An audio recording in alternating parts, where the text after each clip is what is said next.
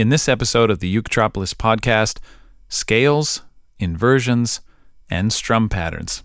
How to conquer those New Year's resolutions.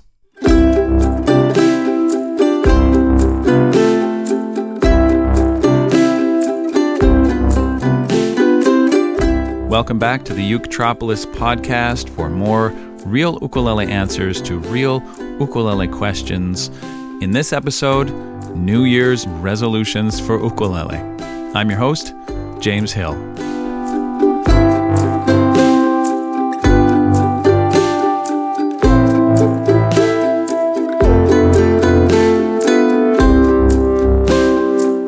So, you've probably made some New Year's resolutions already.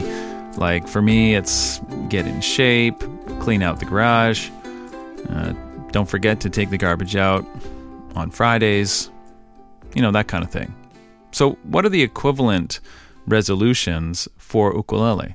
What are those promises we make to ourselves? Like, this year is going to be the year. 2021 is going to be the year that I learn how to do X, Y, Z on the ukulele. And like regular resolutions, the those kind of promises to yourself don't often come true. And so they come around year after year. And as a as a teacher, I hear about them year after year. And so I have a few tips for you based on what I think some of your resolutions might be for your own ukulele playing. So we're going to look at three common resolutions and a few tips on how to actually achieve those this year. This could be the year. So, what are those three resolutions? Well, number one is scales, number two, inversions, and number three, strums. those are the three things that always come up. And they roughly outline the three sphere model of ukulele that I mentioned uh, in episode 16, I think, of this podcast. That's a, a model of ukulele that teachers in the Jehui uh, teacher certification program study in order to give themselves uh, a bird's eye view of everything that's possible on the ukulele. And so, if you're interested in that, check it out in episode number 16. And if you're really interested in that, check it out at uketropolis.com slash JHUI to get a sense of what that uh, teacher training program is all about. So, the basic idea of the three sphere model is that you've got melody, chords, and percussion. Got one note at a time. You've got more than one note at a time. And you've got no notes at a time. And it makes sense that if you're making some New Year's resolutions, that you're going to sort of pick one from each of those categories to work on. So let's start with one note at a time. So often, I hear people say to themselves and to me something to the effect of, you know, one day I'm going to learn all my scales. One sweet day, I will know the entire fretboard from from north to south, from east to west. I'm going to know the whole thing backwards and forwards like the back of my hand.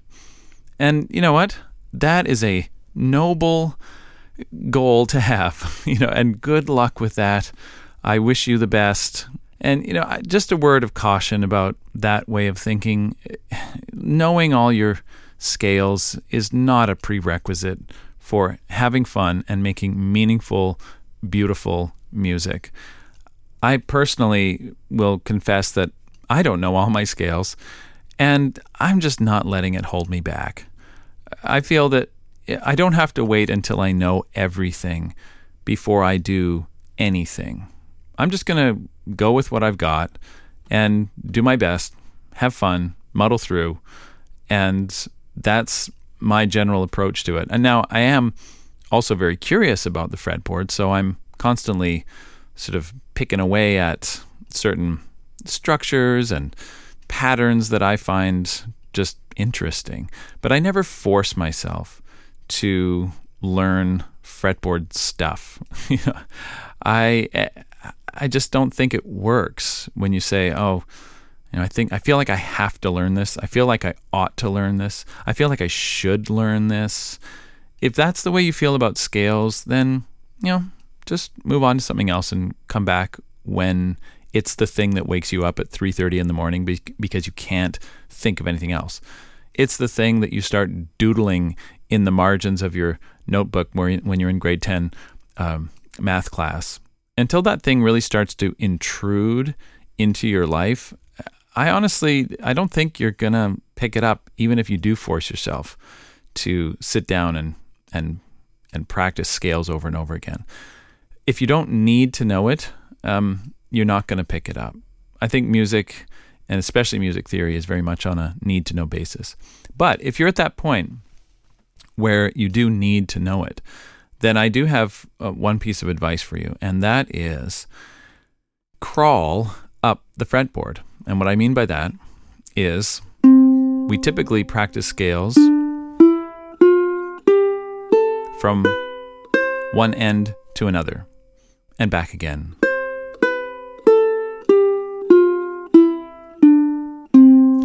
Nothing wrong with that, but I don't really go anywhere. Just up and down, like swimming laps in a pool. And yeah, I'll get better at that, and I'll, my fingers will get stronger. But I'm not really going anywhere, right? I'm kind of stuck. It's it's like playing an old game of pong where the the ball just goes back and forth and back and forth, and that's that's it.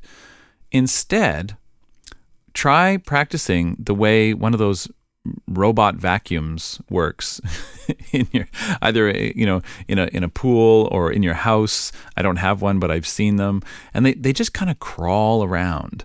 You almost kind of don't see them sometimes. They're just they're sort of crawling away sucking up the dirt and I guess they do that by uh, going a certain distance and then coming back. And then the next time they'll go a little further and then they'll come back. And the next time they go a little further again. And that's exactly how you can practice your scales by simply breaking the ceiling at the top of the octave.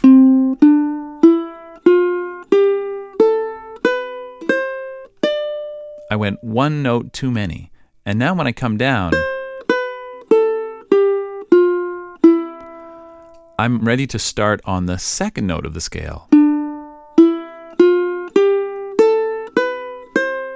And I'm going to go one extra note there. And I'm just going to keep going in this pattern. Each time, going one too far.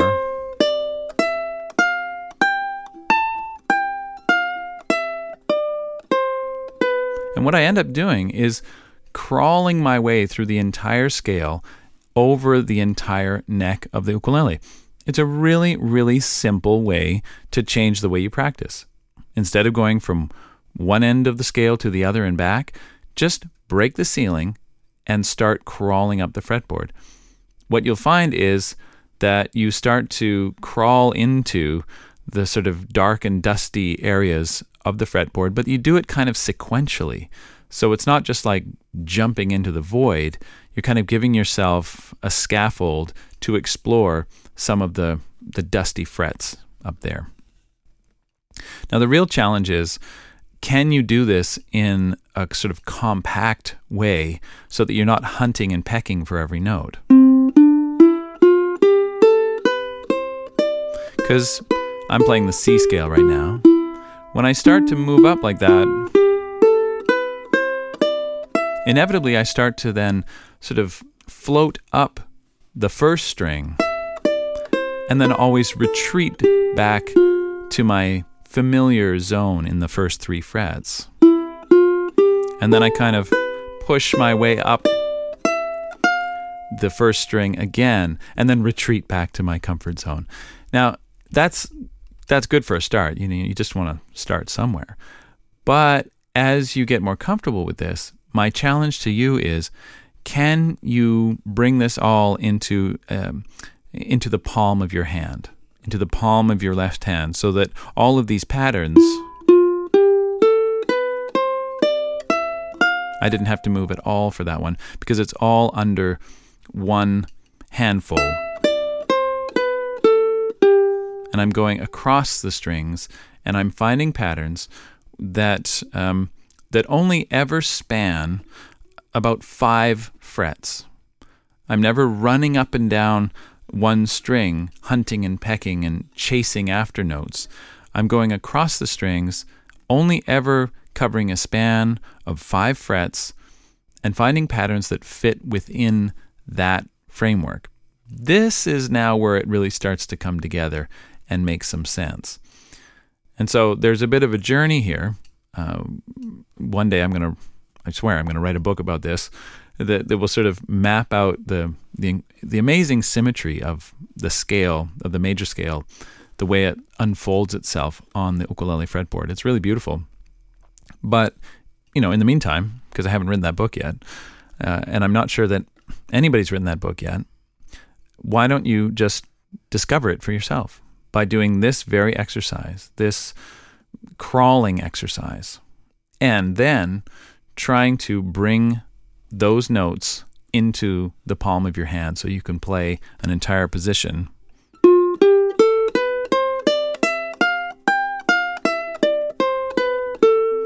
Without shifting your hand at all. So, that is resolution advice number one. If you're looking to expand your knowledge of scales on the fretboard, try that. See if it gives you a pathway that you hadn't followed before because that's what you need to jolt you out of your regular pattern so that in 2022 you don't just keep recycling the same New Year's ukulele resolutions. Try it, see if it helps, and good luck.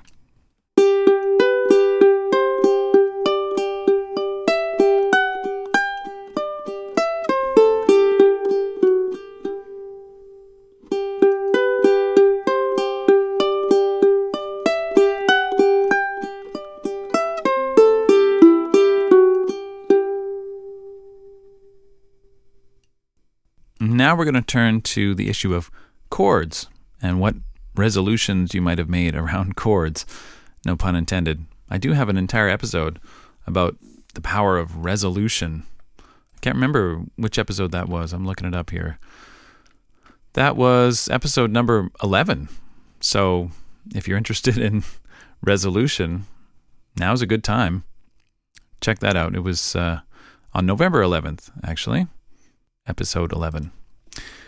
So, uh, what kinds of promises might you have made to yourself about chords? Well, probably the number one thing I hear students talking about in terms of chording is inversions. I think this word is out there. I think people know it. It's a it's a powerful thing. There's a sense that hey, I probably should learn those, you know, just to have in my back pocket. But there's also uh, a sense that these things are actually problem solvers. You know, a lot of students run up against real life musical problems that can really only be solved with inversions. And that's when you really get the fire to learn these things because they do take a bit of practice. There's no question about it. But sometimes there's no way to solve a musical problem except to use inversions. And like, for example, if I was trying to play.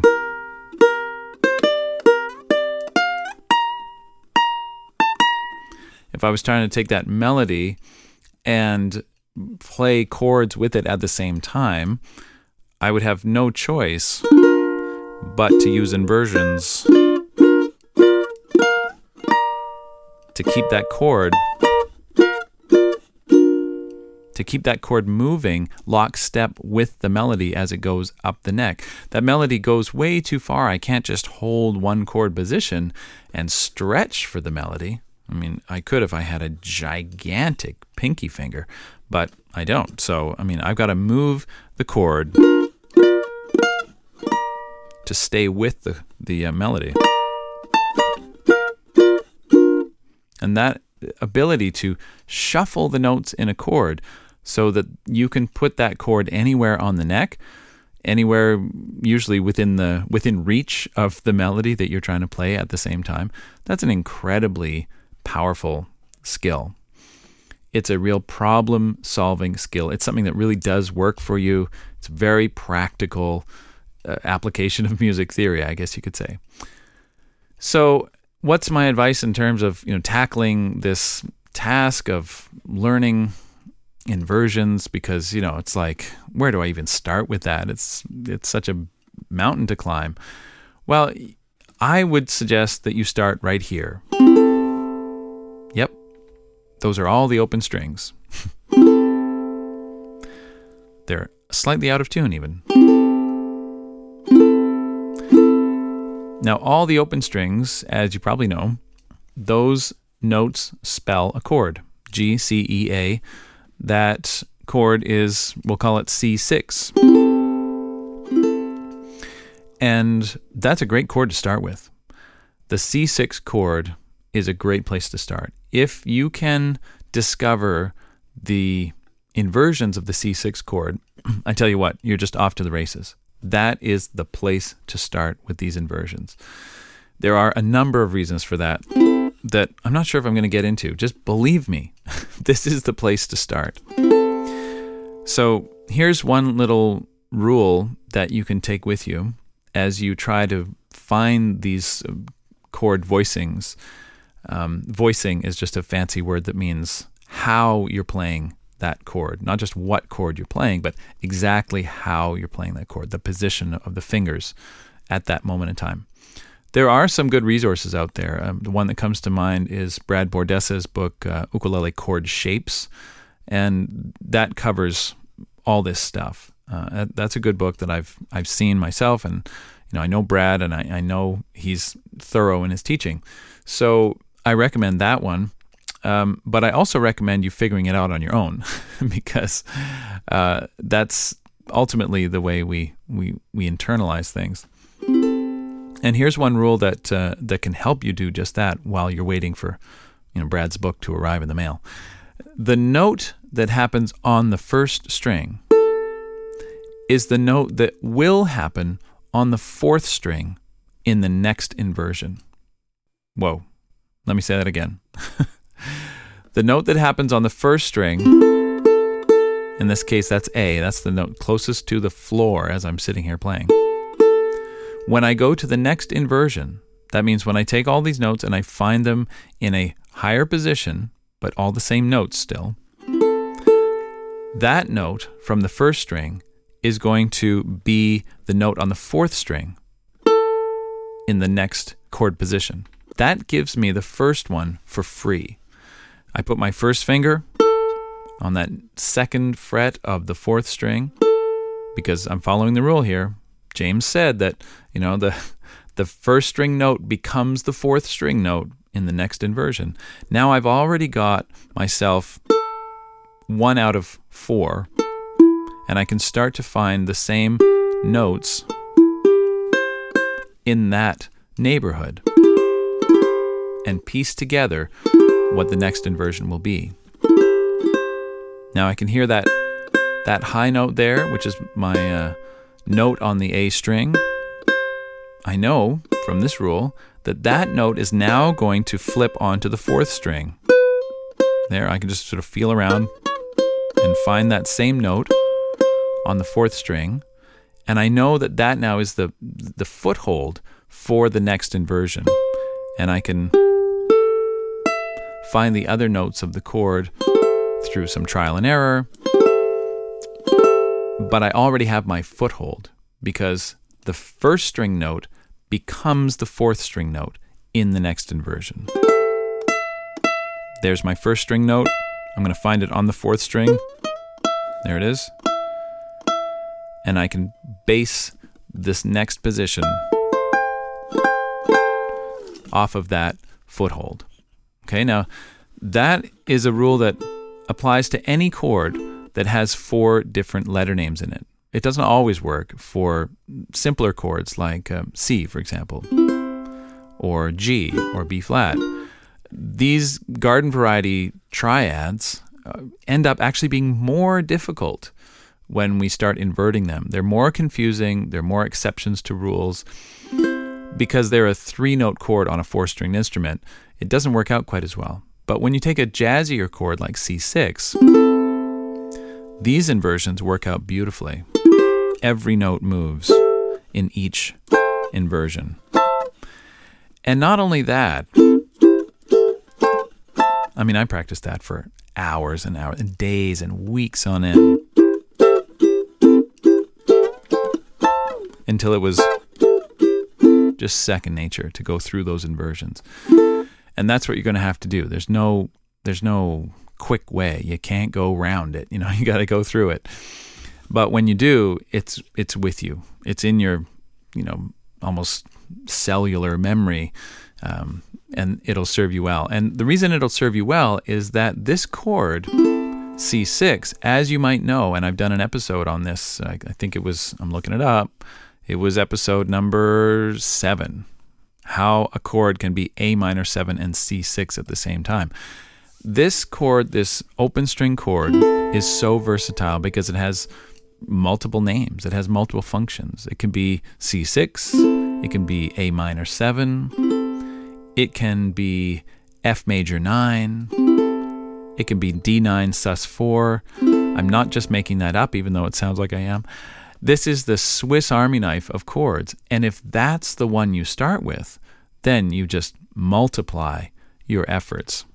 Because now with each inversion, you're, you're creating a chord shape that you're going to use in four different ways over the course of your ukulele life. So that's another reason why this one is the one to start with when you're tackling inversions and you take all your good intentions from all those years of saying, hey, this is the year I'm going to learn my inversions. Well, let this be the year. Let this truly be the year you do learn your inversions. And let this be the one you start with.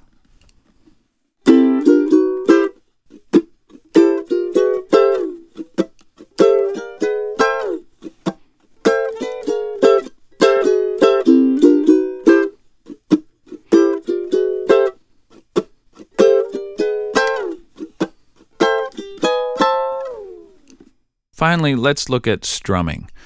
What are your New Year's resolutions around strumming? What would you like to do this year that you haven't done before? For a lot of folks, it's learning new strum patterns. Um, for a lot of folks, it's learning to strum cleaner, faster, more effortlessly. And all of those are great things. And, you know, there's strumming is a life's work. So there's only so much I can tackle in a podcast like this. But what I can do is clarify one important thing and also give you the framework that I use when I'm learning new strums and when I'm sort of organizing my strums in my mind and in my practice. So here's one thing that always confused me, and that is the difference between a stroke and a strum. The reason this is important is because it has an impact on how you think about strums and how you name them and how you share them with other people, like how you teach them. And it's a it's a simple distinction. A stroke is simply one motion of the hand, like a downward motion or an upward motion. That is one stroke. A stroke is not a complete strum. It's part of a strum. So I could have a single stroke like that. My hand started above the fretboard and finished below. I could have a single stroke. I could have a double stroke by using my finger and thumb. I've only traveled in one direction there, but you heard two sounds. I could even have a triple stroke. That's using, in, in that case, that was my pinky finger, index finger, and thumb. But only traveling in one direction. I've only gone downward. That's it. Okay, that's not a that's not a full strum. It's just like a component of a strum. I call that a stroke, and it could be single, double, triple. That's different from a strum. A strum is a complete cycle. It starts above the fretboard, goes below the fretboard, and then comes back to where it started. A strum always lands on its feet. Here, even though you only heard one sound, secretly, I did a complete motion of my hand and came back to where I started. That's a strum. And in that case, that's a single strum because you only hear one sound. So a double strum would be two sounds. in one cycle of the hand. So the hand always comes back to where it starts. A triple strum would be three sounds. Now remember, we also had a triple stroke. But the thing is, with the triple stroke, I don't end up in a place where I can start again. With a triple strum, I do end up in a place where I can start again. And that's the big difference. This always mystified me because I, I was confused about, you know, like, what is a strum? How do I name a strum? How do I describe a strum to a student? How do I even describe a strum to myself, you know, when I'm trying to learn it? And this distinction between a stroke and a strum really helped me, and I hope it helps you as well. Now, the framework that I use when I'm learning new strums, when I'm creating new strums, when I'm teaching strums, is based on this idea of the cycle, where it's a single strum if you hear one sound over the course of a cycle. It's a double strum if you hear two sounds. It's a triple strum if you hear three. It's a quadruple strum if you hear four sounds in that cycle.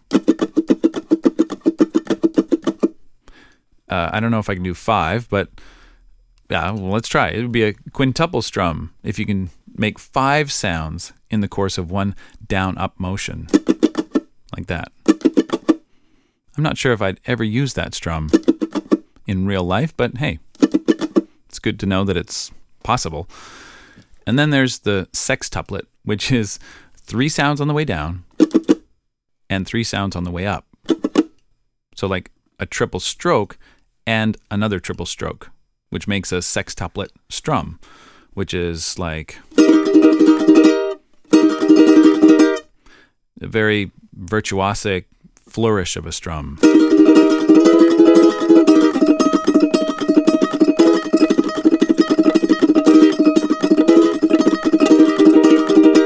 You know, it's a, it's not something you do every day on, on every tune, but it's there, you know, it's there for you. The sextuplet strum, and it fits into this kind of this model of strumming where you name the strums for how many sounds you hear in the course of a cycle of the hand. The cycle is from above the fretboard to below the fretboard and back again, just like the pendulum in science class, you know, one cycle of the pendulum so that it comes back to where it starts. You count how many sounds you got, and that's what you name the strum. And so I hope that that even that bit of information and hearing that strumming spectrum will help you to sort of guide your own practice and your own exploration as you move forward in this new year where I hope you achieve all the ukulele things that you were dreaming of and that you've been dreaming of. It's all there for you. It's amazing what a tiny piece of the world the fretboard is. Just, you know, it's just tiny, a few inches by a few inches, and yet it there's a whole world in there to explore, a whole world of mystery and uh, intrigue and geometry and art and beauty and frustration and discipline and expression. You know, it's like it's all locked in there in this tiny little window that we call the fretboard. So dive in and enjoy. Thanks for tuning in to the Uketropolis podcast and Happy New Year. There's never been a better time to head over to uketropolis.com and check out our library of unique online ukulele courses we have courses for absolute beginners right through to advanced players. And I want to make special mention of the Jay Hui Teacher Certification Program. We're starting a new session on January 1st. I want to welcome all the new students in the program as well as returning students. And if you're an ukulele teacher and you want to level up your teaching abilities, have a look at uketropolis.com slash jhui and consider joining us sometime. We run the program twice a year. My name's James Hill. I'll be back next week with another episode. And until then, keep on strumming.